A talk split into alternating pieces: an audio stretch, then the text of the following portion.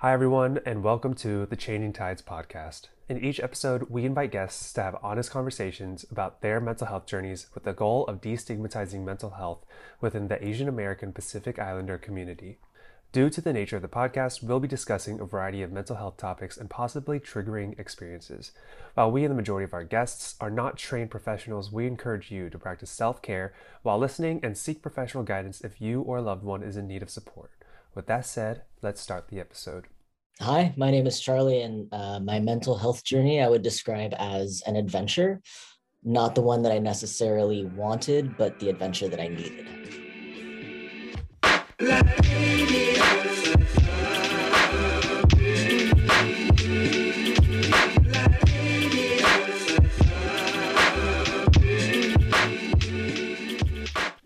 Hello, and welcome to another episode of the Changing Tides podcast. I am your host, Matthew Yonemura.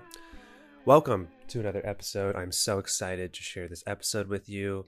Uh, I had a lot of fun with this one, uh, specifically because of the guest. Not to say better than any of the other guests or anything like that. It was just a very special guest because this guest is my cousin. Uh, he has taught me a lot. He has been an inspiration to me. And we have gotten a lot closer over the years and i'm really happy to have charlie in my life. I will say charlie uses some colorful language so i want to put a heads up for that in case any listeners are caught off guard with that. And i also want to say that we discuss lgbtq plus matters that i do my best to use the proper language and vocabulary surrounding it um, and if i don't then i'm sorry um, but I want to give a heads up that we do discuss LGBTQ matters and also a little bit, we touch briefly on substances and recovery. We also talk uh, quite a bit about Jehovah's Witnesses and that religion and Charlie's experiences with that. So, just a heads up with that. Uh, all of that and all LGBTQ plus matters has to do with this particular case it does not necessarily mean it's a one size fits all. This was very much so one person's experiences. So I want to give a heads up for that as well. So I've hinted a lot about this interview. I've foreshadowed quite a bit, and I'll just let Charlie do the rest of the talking and share the story from his point of view. So without further ado, I'd love to introduce my cousin, Charlie Konnor. Charlie, welcome to the podcast. Thank you, big cousin, for taking the time. It's been a while since we've talked uh, in person. I think the last time was when you were in LA. We just drove around a little bit and talked, but oh yeah, yeah, that was a while ago. I was in high school. Years. I was in high school, so it's been over four years, I think. Wow. No, I saw you once when we were up when I went up north. But anyways, it's besides the point. Um, thank you for taking the time on the podcast. I'm really excited to share your story because I know part bits and pieces of it, and I think a lot of people could benefit from hearing from you. So um, I'd like to start by asking you about how, why you describe it as this adventure and why it was needed for you. I think um like as soon as we realize and at least like I can only speak from my own experience, right? Like as soon as I realized that like mental health was important, it became this like journey. And the like adventure portion comes in of like sometimes you got to fight for it. You know, like you have to look at your mental health as this thing that you need to protect. Like, and sometimes even from yourself. So, like, this adventure has been like getting to know myself, getting to know like how I interact with the people around me and like how that affects my mental health. And it's just been like this. I don't know. It's if you think of it like this is going to sound super narcissistic. Um, if you think of it like the hero's journey, right? Like you go through some stuff, you have some ups and downs, and then you come to this like pinnacle of like something either needs to change or you need to like give up something in order to move on. And it's like that point in my mental health was like okay like i really need to commit myself to to like therapy and to recovery or else like I can't continue in this journey. Like I won't be able to continue. So that's kind of why I think I look at it more of an adventure. Yeah. I think that makes a lot of sense actually. I don't think it's narcissistic. I think that's actually a really good comparison because, you know, I'm a film major, so we learned about the different types of stories. It's like, you know, they say it's like man versus man. They say it's like man versus nature and man versus self. It's like there's these very like like it's these versions of the hero's journey, but mental health the mental health adventure it's very much so all of them. There's the external forces, there's the environmental forces, and then as you said, protecting yourself like from yourself because you could get in your own way all the time when it comes to your mental health. So I actually really loved your comparison. Um, but jumping into you know the actual adventure itself, um, if you can share what you're comfortable with, of course, but can you talk a little bit about you know your upbringing and what that was like for you? Yeah. Um, so um, I was born and raised a Jehovah's Witness. Uh, anybody that has any, I guess, experience with that kind of knows that they're um, pretty controlling as far as like religions go. A lot of times it gets um, associated with like Mormonism because they're very similar in their like beliefs and how they treat their members. Um, and it's so at the time, it was really the only like way of life that I knew. So it just seemed normal. Uh, both my parents were Jehovah's Witnesses. Um, all my friends and family that like I knew were Jehovah's Witnesses, with the exception of like my kind of more distant relatives. So, uh, the it's funny. I actually just talked to my therapist about this yesterday. um, I have a hard time wrapping my mind around calling it like abusive. And like that's my own, you know, journey that I have to take with my therapist. But I will say that right now it was very strict. Um, not only having a father who was, you know, Japanese, what would be our like second generation? Uh, I believe for your side, because my mom makes me fifth generation. Okay. I think your dad would be third, I think. Yeah, third. I, okay. I think I think your dad and my dad are both third generation.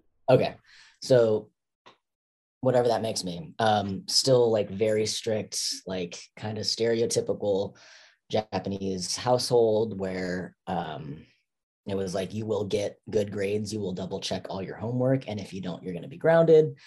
Um, and on top of that, like the emotional unavailability of a father was um, was challenging growing up. Of like kind of not knowing where I stood with him, not knowing like was I doing enough, was I good enough, um, which also again played into the being raised a Jehovah's Witness and the sort of indoctrination techniques that um, that they use kind of lends itself to like okay well i don't really have to think for myself because everything is you know laid out for me. And even though i don't know where i stand like i know what i need to do. So that was that was my childhood. You know i you describe it I, you know from your point of view i'm surprised that you discuss it with such maturity.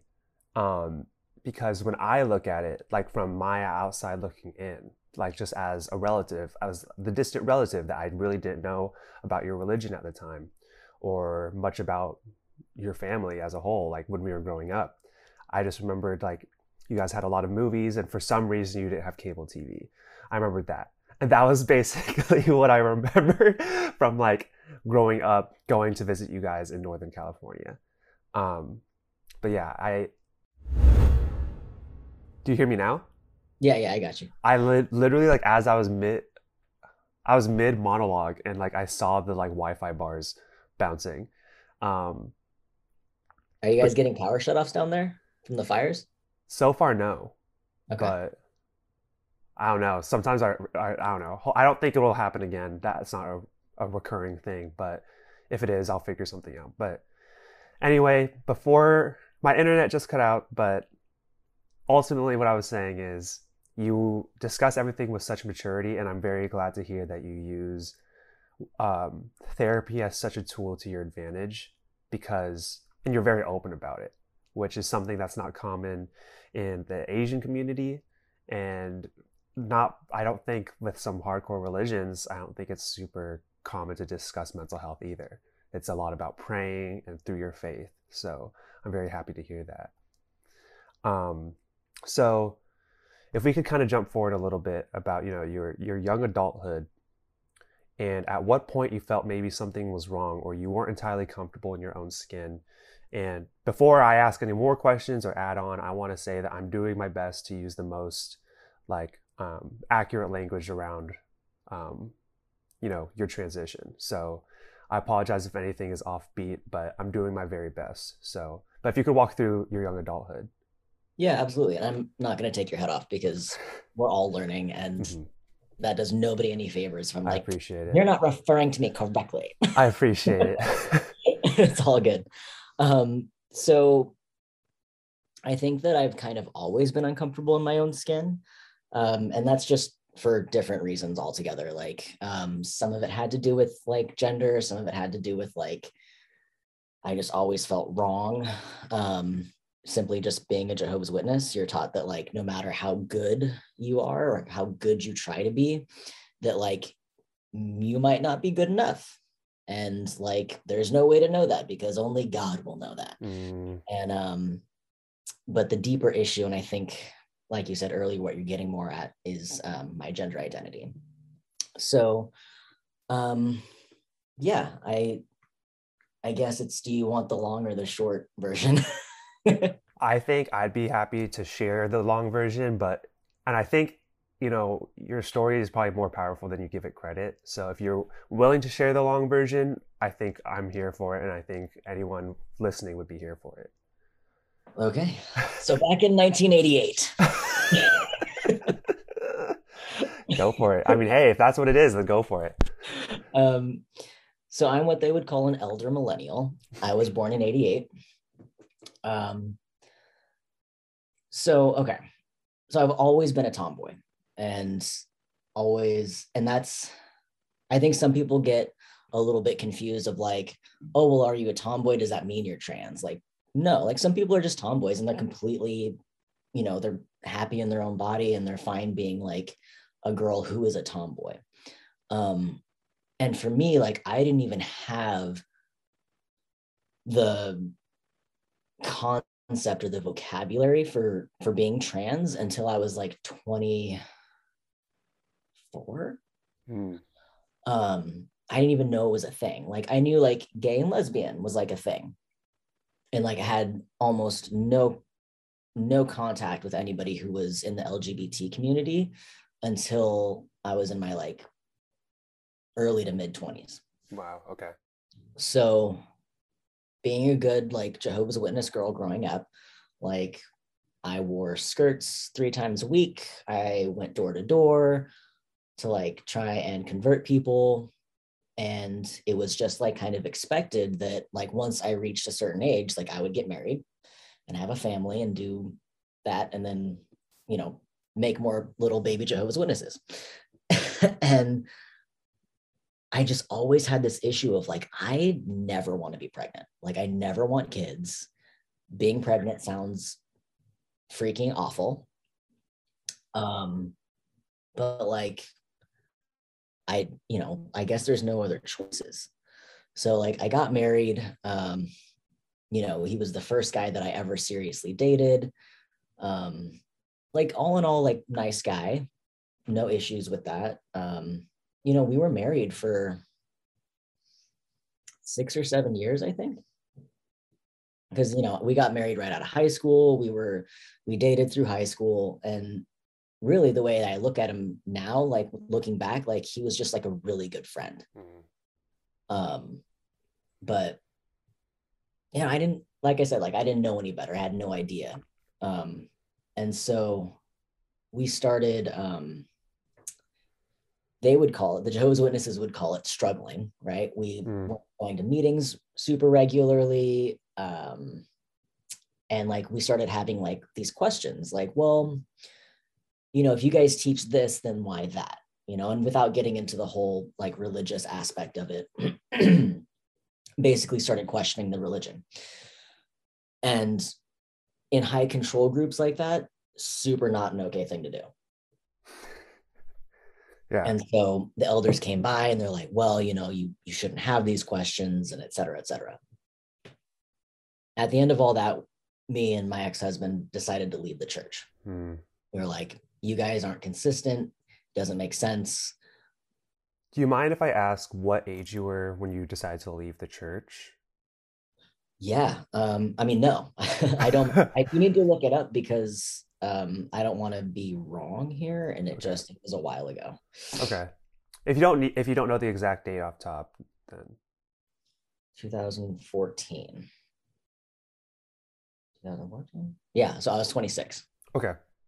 i'm like math uh yeah so i was 26 when Okay. we decided to leave Got it. um and it's it's really interesting because it's almost like as soon as we decided to leave and as soon as we started like branching out in our worldview um i started looking at things a lot differently and it happened super quick Mm. so and that just goes to show you that like without that constant indoctrination like people will will leave and that's why certain groups are like well you're going to go to meetings three times a week and you're going to only talk Mm. to people that are in your religion and you're only going to you know read these kinds of books and you're not going to go on the internet Right. so um, without the control of information it kind of allowed me to think for myself for really the first time ever and um so i like i remember distinctly going up to my then husband being like i think i'm gay Mm. and he was like i mean cool Uh, right he's like sweet my wife's a lesbian Uh-huh. So um like that that all kind of happened pretty quickly because i was like no like i don't know if it's just that like something just doesn't feel right Mm. and he was like patient and kind and he was like okay like you know whatever whatever you need to do he's like we're only living one time. Like we got one shot at this. So like Right. if you do something to like make yourself happy like do it. Um and that's not to say that like it wasn't difficult because there was a lot of hard conversations that kind of had to happen between then and like me coming out as trans. Mhm. um so i started watching a lot of these youtube videos of all these trans guys and i just remember really relating to them. Hmm. and really feeling like wow like i connect with that. Hmm. almost everything that they were saying about like their dysphoria and how that like um how that manifested for them. And it was funny i was like well maybe i'm just like super curious because i've never been exposed to it before. Maybe maybe this is just normal. And i remember talking to somebody and they were like look what do they say normal people don't go on youtube binges unless it's something that really really relates to them Hmm. and I was like, okay. And you know, I don't know how true that is, but for Mhm. me it resonated. Right. So um I think I went to I think it was about six months of like actual therapy two times a week with my therapist. And just like talking to her about it, like, I mean, and she knew like some of my history. And like i think i'm trans like i don't really know this is super scary. And um you know after you know working through that like at my own speed i was able to kind of start my social transition. Hmm. and you know a lot of doctors they're like you know we want we want to see you kind of like live as the gender that you want to be before we start making permanent changes so um I picked out a new name and I had my friends start calling me that and you know started binding and dressing differently and cut my hair short And then, you know, once I had a couple of appointments with like an endocrinologist and a couple of different doctors, they're like, okay. And they signed me up and I started my medical transition hmm. in um, October of 2015. Gotcha.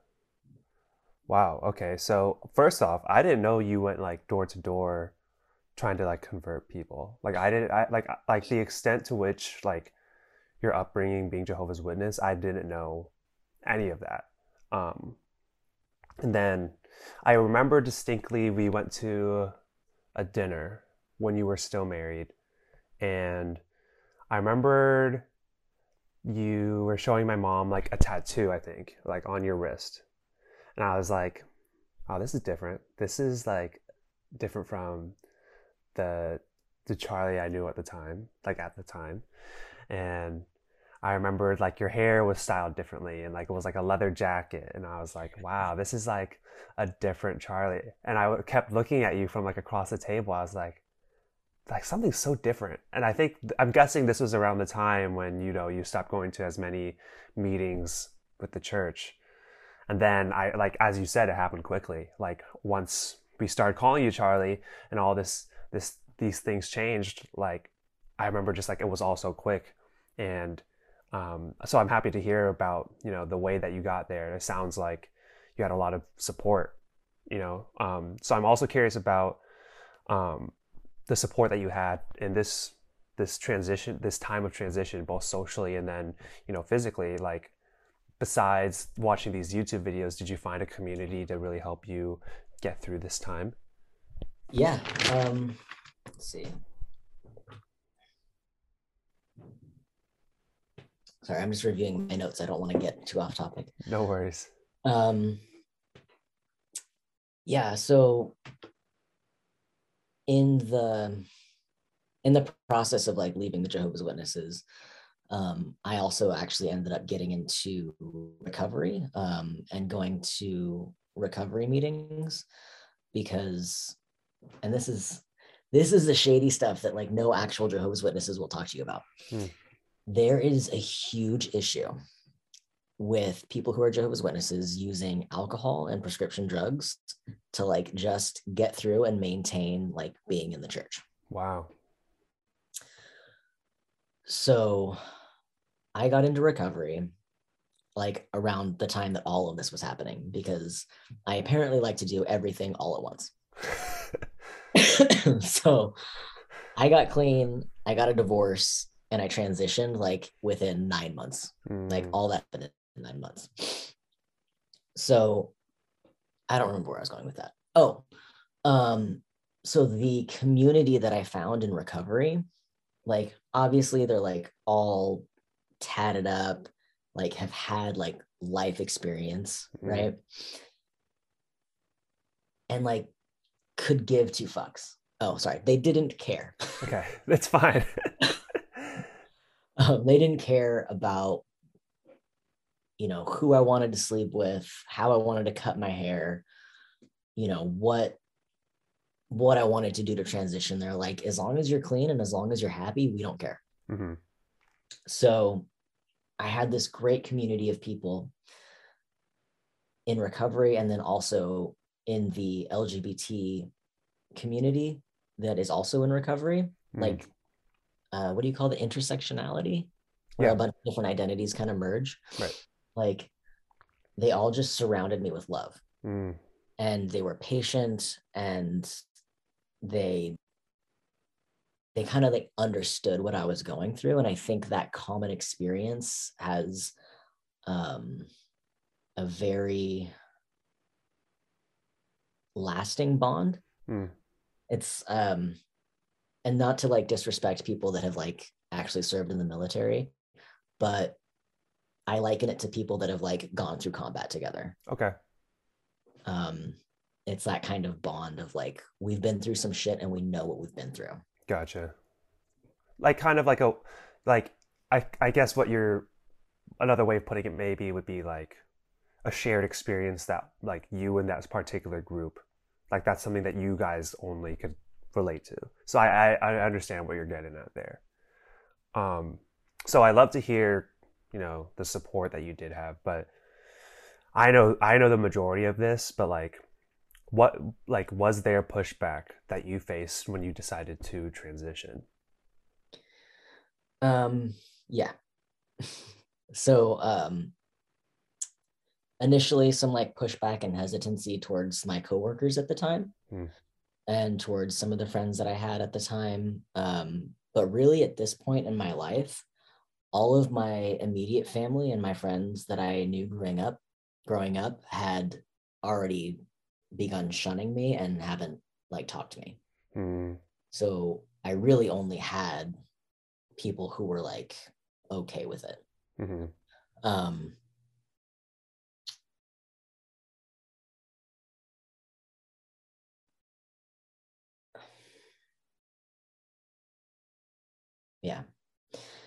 it's i try really hard not to think about the people that i've you know lost or the people that have chosen to like walk away from me. Because i think in some in some ways it still affects my ability to show up in my relationships today. Mm. the like i'm not good enough for people and that's why they leave is not necessarily true. Um, that's like my own flawed thinking because of how people treated me before and because of the religion that they're a part of. And getting to a place of like, even though my parents don't talk to me, like they're doing what they think is best. And in their mind, they're doing what shows they're doing what shows their love for me to like God. Mm. And to them, that's more important than showing up for me in real life. Mm. So, like, I can't, I can't judge them for that too harshly because I, I, I was expected to do that as well when I was a Jehovah's Witness. And so I know that that's difficult. The only difference is like I got out. So um, I I much prefer to think about the relationships and the friendships that I've gained mm. in coming out and in you know being my authentic self. Um, like I had no idea who you guys even were. like you were my cousins that would like come visit once a year and we'd go to like grandma and grandpa's house, right? Yeah. and we would have like one or two awkward dinners and then I would go no, exactly. You know, but like now it's now I actually have a meaningful relationship with you guys, which is mm-hmm. which is awesome. Yeah. Yeah. I mean that's kind of what I was getting at earlier about like I knew you had no cable TV and like like the way that like we've grown together now, like that that car ride, um, like five years ago maybe it was you and me, and we just drove around LA, and like I asked you about your experiences and you educated me so much and like that was a deeper conversation in that one day than we like all collectively had had any time prior to that. Yeah. So like in becoming, you know, like in, in this transition of you gaining people, losing people, like I know for me, like I'm happy for you, of course, but then like on my side, like uh, like selfishly, like I'm so happy that I've gained this relationship that we have because like I I I know there's like a mutual appreciation that we have back and forth. And it's just like it's awesome because again, like it was awkward dinners and that was the extent to it. Yeah. um, like it's wild to think about because like I like it's honestly like I it's so hard to me for me to even think back to any of that. I I remember the thing that I that stood out the most to me was like the wedding and the like priests and this long speech that didn't make sense to me in any way shape or form and that's when I realized like what it meant that you guys were Jehovah's Witnesses. It was like a different my, way of thinking. Mm-hmm. And I, yeah, so yeah, it's, I'm very grateful for the relationship that we've developed as well. Um, you know, so we we've touched we ta- touched on our relationship and how this is strengthened, but I was also curious, you know, did any other relationships strengthen or deepen, you know, once you transitioned? Well, my therapist would say that the okay. most important relationship is with myself. Mm.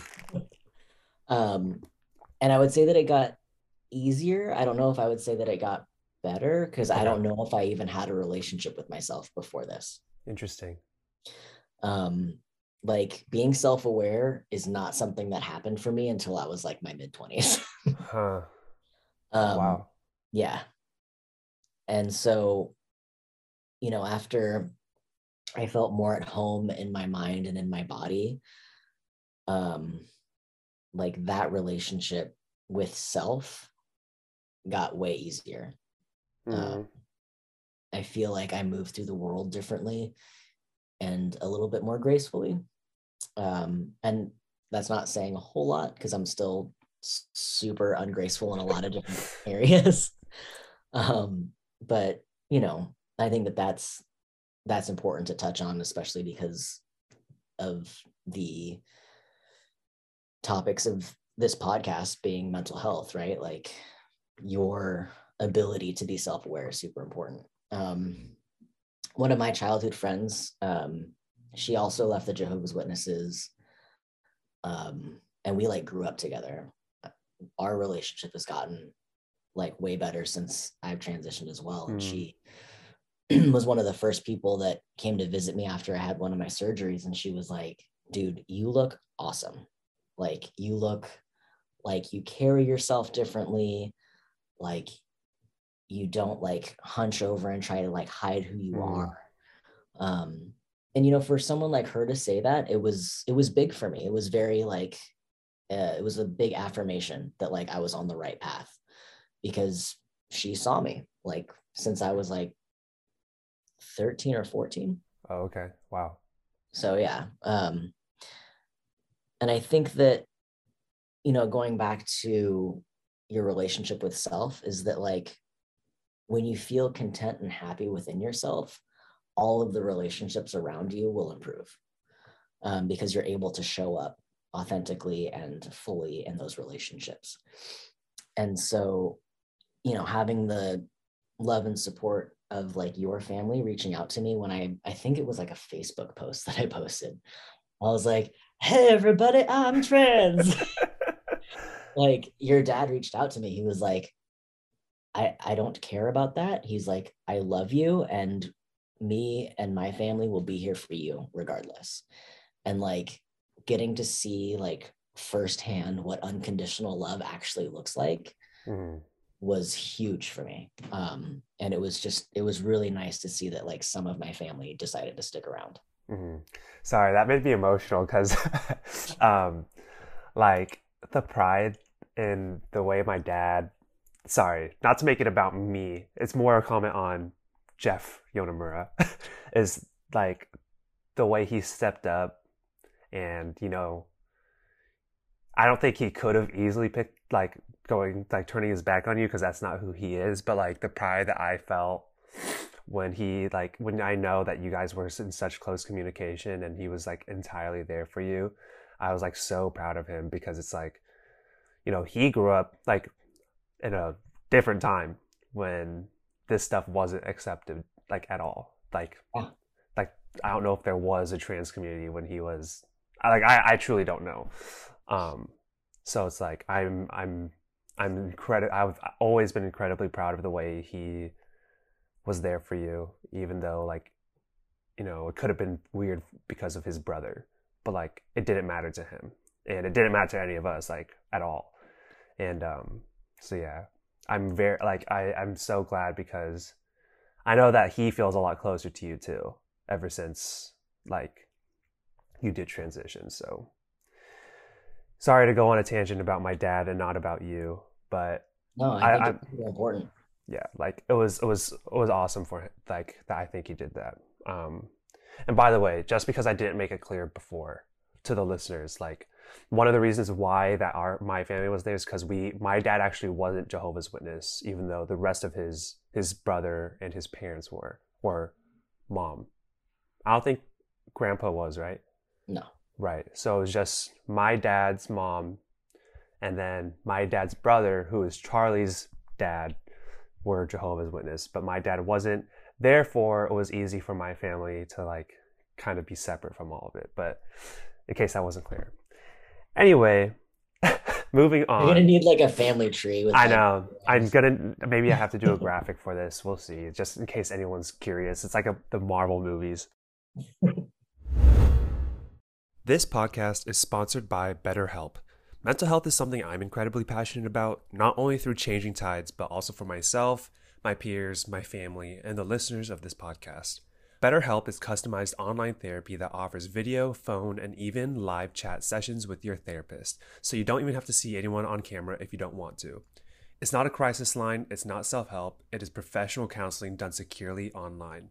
There's a broad range of expertise in BetterHelp's 15,000 plus counselor network, which may not be locally available in many areas. The service is available for clients worldwide, and you can log into your account anytime and send a message to your counselor. One of the great things about BetterHelp is that you could see a therapist who may not be local to your area that has a specific skill or experience that make them a great match. This podcast is sponsored by BetterHelp, and the Changing Tides podcast listeners get 10% off their first month at betterhelp.com slash changing tides. That's better, H-E-L-P dot com slash changing tides. So through all this, through all the work you've done on yourself mentally and the way you, you know, you're evolving still, and all of us are still evolving, but uh, where are you today, you know, mentally and in your life as a whole after all of this? I think I still use the mantra of like one day at a time. hmm Um, because I still have my ups and downs. hmm Um, today I feel great. Today I feel like even though there were some pretty low lows after leaving the Jehovah's Witnesses and like starting on my path towards being who I am today, like those struggles and having like those lows, like now I know that like even my worst day today is not going to look like my worst day back then. mm So, um, yeah, today I'm just like in a lot of gratitude. Um, I'm able to have a job that I'm a responsible employee. I am able to go to school because my fiance is like super awesome and has really pushed me towards like, no, like if you want to go to school, fucking go to school.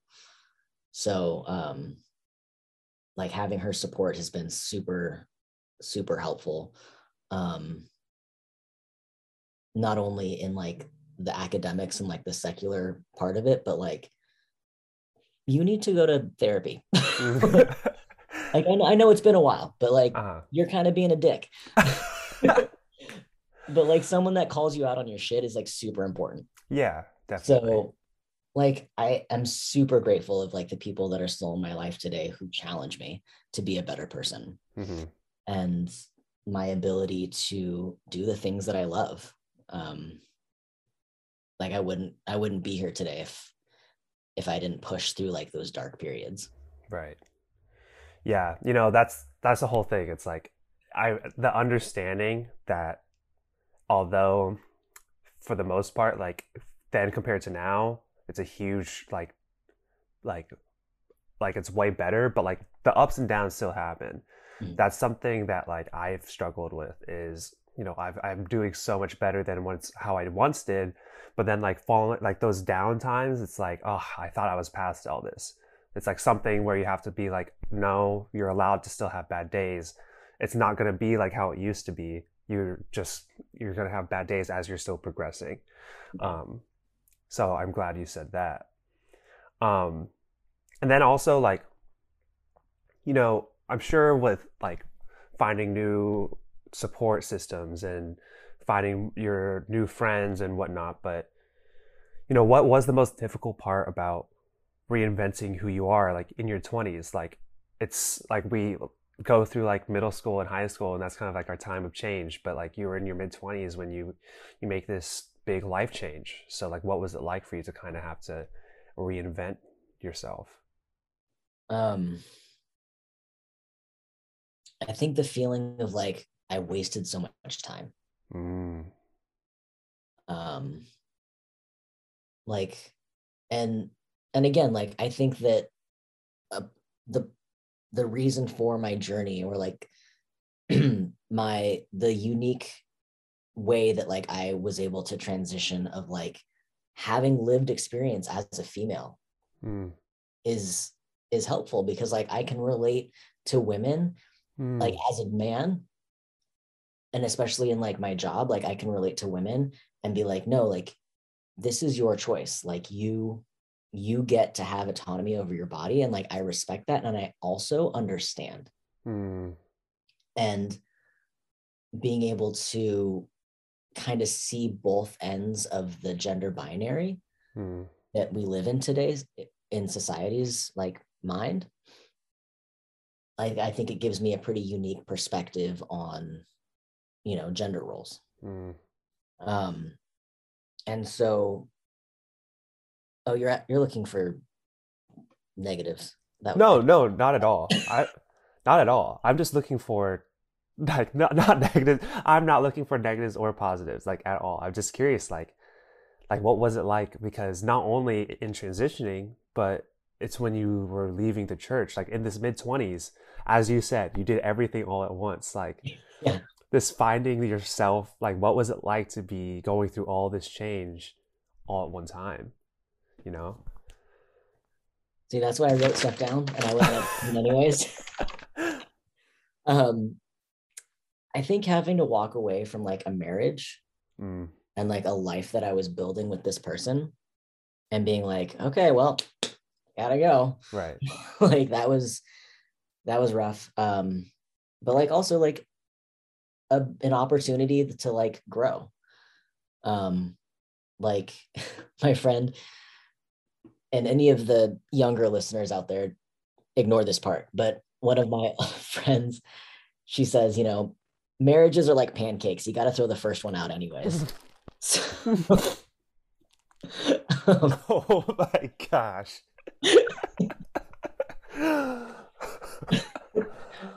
Don't let that jade you like some people get married one time and it works out and it's awesome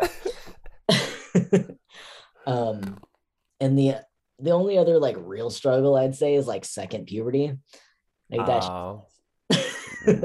like acne and like hair getting like sweaty for no reason. um that's been rough.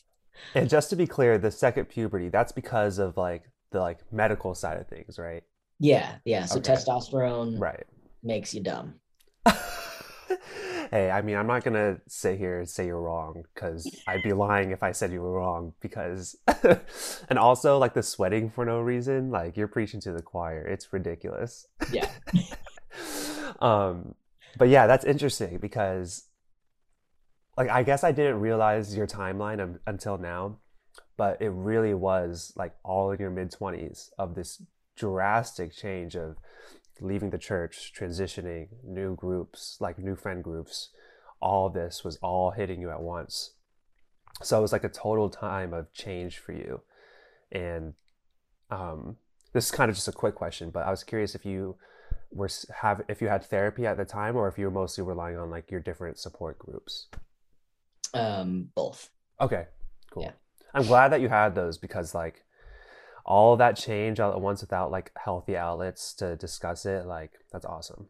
Yeah, and Zoloft.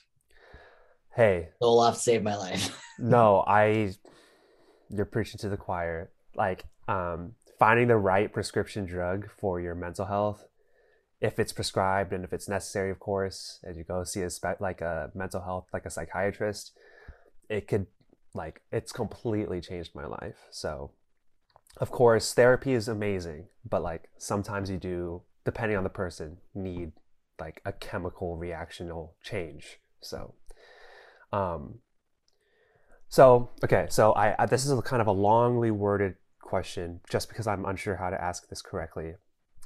but I know you told me about the way you know the LGBTQ plus community has been there for you throughout your journey. Uh, can you tell the audience about how you were welcomed and how the community helped you throughout your journey? I know you discussed the journey, like the the groups that you sought out, but as a whole, like, did people answer your questions? Did you meet people face to face? Like, how was that community there for you? Um. Yes. Understood. Uh, yeah. So, I mean, this was all pre-COVID, right? So, like, Mm. I, and part of it was like I had to take those first steps. Like, I had to drive myself to the Castro, and like, oh, so the Castro in, in San Francisco is like a big gay Okay, area, got it. in like West Hollywood. Okay. um so like i had had a couple of like queer friends that i knew in like the area that i lived in and they were like okay like well let's go to the castro and like you can see like what this is really about and um so like i had to like step outside my comfort zone. And so you know driving out to like queer spaces and like hanging out. And i don't know i'm probably going to offend some people in this podcast so i'm just going to say what i have to say. I don't know what it is but like we can spot baby queers. We're like oh, you're new so and i think that's kind of what happened. Like i would show up to these spaces and like these like older queer people would like kind of take me under their wing and like Mm. hey like let me show you around. Um you know this is what this is and you know come over here and have like brunch with us over here and things like that. And i think just having that like kind of older community of people who've like gone through that hmm um to just like oh like i have a whole new family. Mm, and um in the queer community it's we refer to it as like our chosen family. Mm. and so yeah like the love and the acceptance and the patience of like me still trying to figure out my shit and mhm, like stumbling and like you know hanging out with other trans people and like i would i would accidentally misgender someone and it's like oh my gosh like i'm trans. How, mm, how does that happen? Mm, but it happens because we're all socialized the same way growing up. And so it's like having that compassion for one another like as we like move through these spaces has been super super helpful for me of like okay like we're all just trying to be better and we're all just trying to get to a space where we feel love and expe- accepted and in those like queer spaces giving each other room for that was like hugely important for me mm. I also the fact that you said like you could spot out the baby queers is super silly to me just because like I don't know if that's the official term but like I think it's also cool because it's like if you see someone that's a little more timid or like wandering a little bit more like they're not as you know they're clearly in a new space you I, I think it was what it led to was like hey let me welcome you in and show you around. Like that's awesome because that's like it's like um going to college in a new city or whatever you go to college and you have orientation week. Like i can't imagine like not having an orientation for this new location you're in like no matter what it is like if you're being welcomed into a new space. So having someone someone to show you the ropes is awesome. And it's cool that it's not like like a set thing. It was just people who are like let me show you around. Let me welcome you into our community. Like that's awesome that it wasn't like a forced upon thing. Um so that's dope. Uh charlie we are coming to a close. We're coming towards the back end of this but before anything please share with the audience your middle name. My legal middle name is danger. And could you please share just in case like the the it's going over someone's head could you please share like why danger? Why danger? Yeah. because being able to say danger is my middle name there you go is like the best thing ever Of course, of course. I just want to make sure, like, I get it. Don't worry. I just want to make sure in case anyone's like, "What is going on?" It's like, if you're like, you're like adventurous, you know, you're like danger's my middle name. Like I can do it, and like it's literally the fact for you. So Yeah. I wanted to share that because I think it's awesome. Um, but I have some quick fire fun questions for you. But before we do that, is there anything else you'd like to say before we jump into the quick fire round?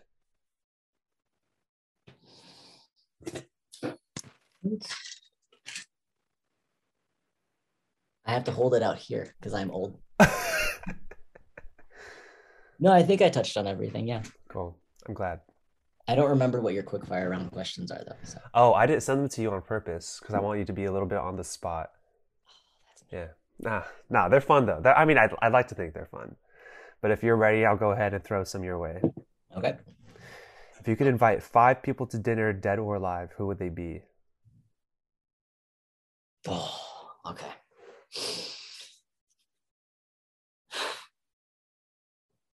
Are they all going to be together? Yes. It's like a group dinner.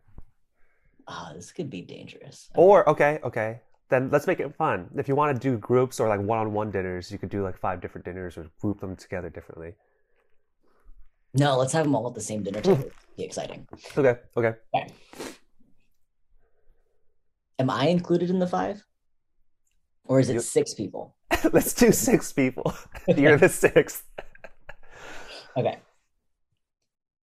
Uh, my friend Jen, who passed away a few years ago. Chester Bennington from Linkin Park. Okay, Gandhi. okay. Does his interpreter count as the ne- another person, or can that just be? Okay, well, okay, see, the, we're we're gonna say it's seven people because like they're counted as a human being, of course, but like, you know what I mean? Like you want, like I want you to have room for other guests. It's like yes, Okay. the interpreter counts as a human being, so let's just up it to seven people. So they come as a duo. Yeah, Gandhi and his translator. um, I'm so sorry. My dog's yeah. Hold on. Jack, no. Jack. Bubba. Okay, he's done. he has feelings about Gandhi coming to dinner. He really uh, he had, he was mad that the interpreter was invited. Oh. Ah, okay, you know dogs and male people. Anyway, Wait, male people like people that deliver the mail, or male people as in like dudes? clever people who deliver the mail. Good Gotcha. point. Yeah. okay, so Okay. The translator. I the translator, Jen, Chester Bennington from Linkin Park, right. um, Jillian because I really wanted to meet Jen, and I think you have one more. okay, one more. This is harder than it seems like. Okay, You could count the translator as like the other person. Maybe they have good stories too. No.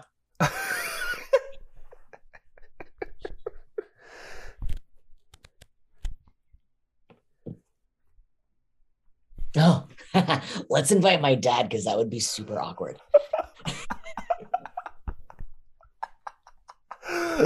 Oh. Do they have to come? Oh.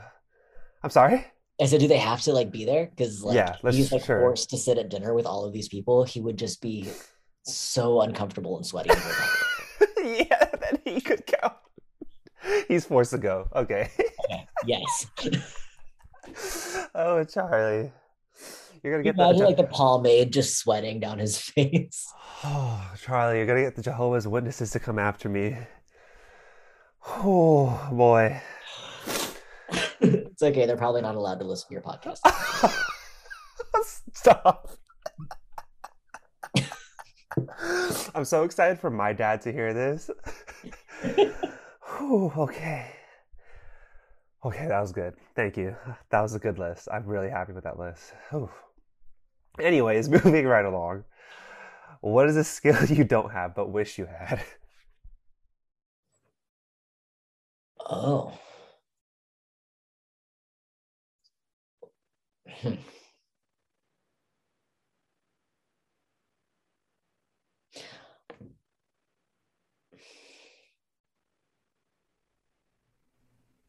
You got it. I'm like, I there's so many. I, oh. I, lack so many skills. um, you know, there's people that like are super good at picking up foreign languages oh, and they can like, I don't know, like live in a country for a couple of weeks and they're like, oh yeah, I, I can totally Yeah. get by. That I want That- that skill, whatever that's called. That's what I want. that's a good one. I was thinking you'd say to grow a full beard, but anyway, going going right along. If you could give it, if you... it's okay. It's okay. Don't worry. It's not all about looks, okay? we can't all have glorious beards like you. I got lucky. I'm the only one in my family that could grow one. You're the only Asian who can. It's a superpower. What can I say? Um, if you could give you advice to yourself five years ago, what would it be? How long ago was five years ago? 2016. I don't even remember what I was doing in 2016. How about how about when you Like, were going. how about when you were 25? Ooh, However long ago that was. many, many moons ago. 25. Oh, that person that you're thinking about dating right now, don't fucking do it. oh boy. All Yeah. right. I won't dive into that. I'll let that be. Let that one go. Okay. Uh, to close it out, what would the title of your autobiography be?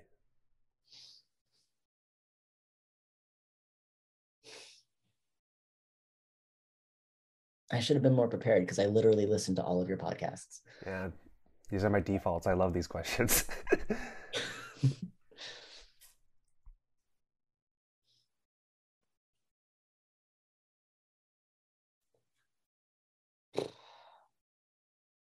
I that's wow. Yeah, I don't know. could, I, Um, could I throw a suggestion your way? yeah, I'm all ears. My, my middle name is Danger. Yeah, fine, Yeah? perfect. Cool. Yep, Okay. Or it could be your your like Instagram handle. your friendly neighborhood trans man. Yeah. Who knows? I don't know. You have you have good ones. You're ready to go. I think you just like it's it's like on the spot, but you have good possibilities at your hand. Yeah, yeah, I like that. Okay. The friendly neighborhood trans man. My middle Yeah. name is Danger. Oh, okay. I like it. I like it. Combine them. Cool. I'm with it. Um, Charlie, thank you so much for taking the time. I miss you. Hopefully, I'll see you soon. I don't know if I'll be going up north anytime soon or if you'll be heading down, but hopefully, we link up soon. Um, and yeah, I love you. Thanks for coming on the podcast. And yeah, I hope I see you soon. Yeah, I love you too, man. Um, we'll be in touch. I I want to plan a road trip. So Cool. Thank you again to Charlie for being a guest on the podcast and discussing your experiences in the Jehovah's Witness Church and also for your experience transitioning and also just talking with me because it's been so long since we've talked and heard your voice rather than like Facebook messages or Instagram or text. Uh, if you enjoyed listening to this episode, you could subscribe to our show for episodes that release on every other Tuesday and give us a rating or a review on your favorite podcast platform. If you'd like to support the podcast and help us grow, you can do so with a donation to the link at the bottom of the episode description. To hear more about Changing Tides, follow us on Instagram at LTSC underscore Changing Tides or check out our website, thechangingtides.org. Let's continue to change the tides on mental health.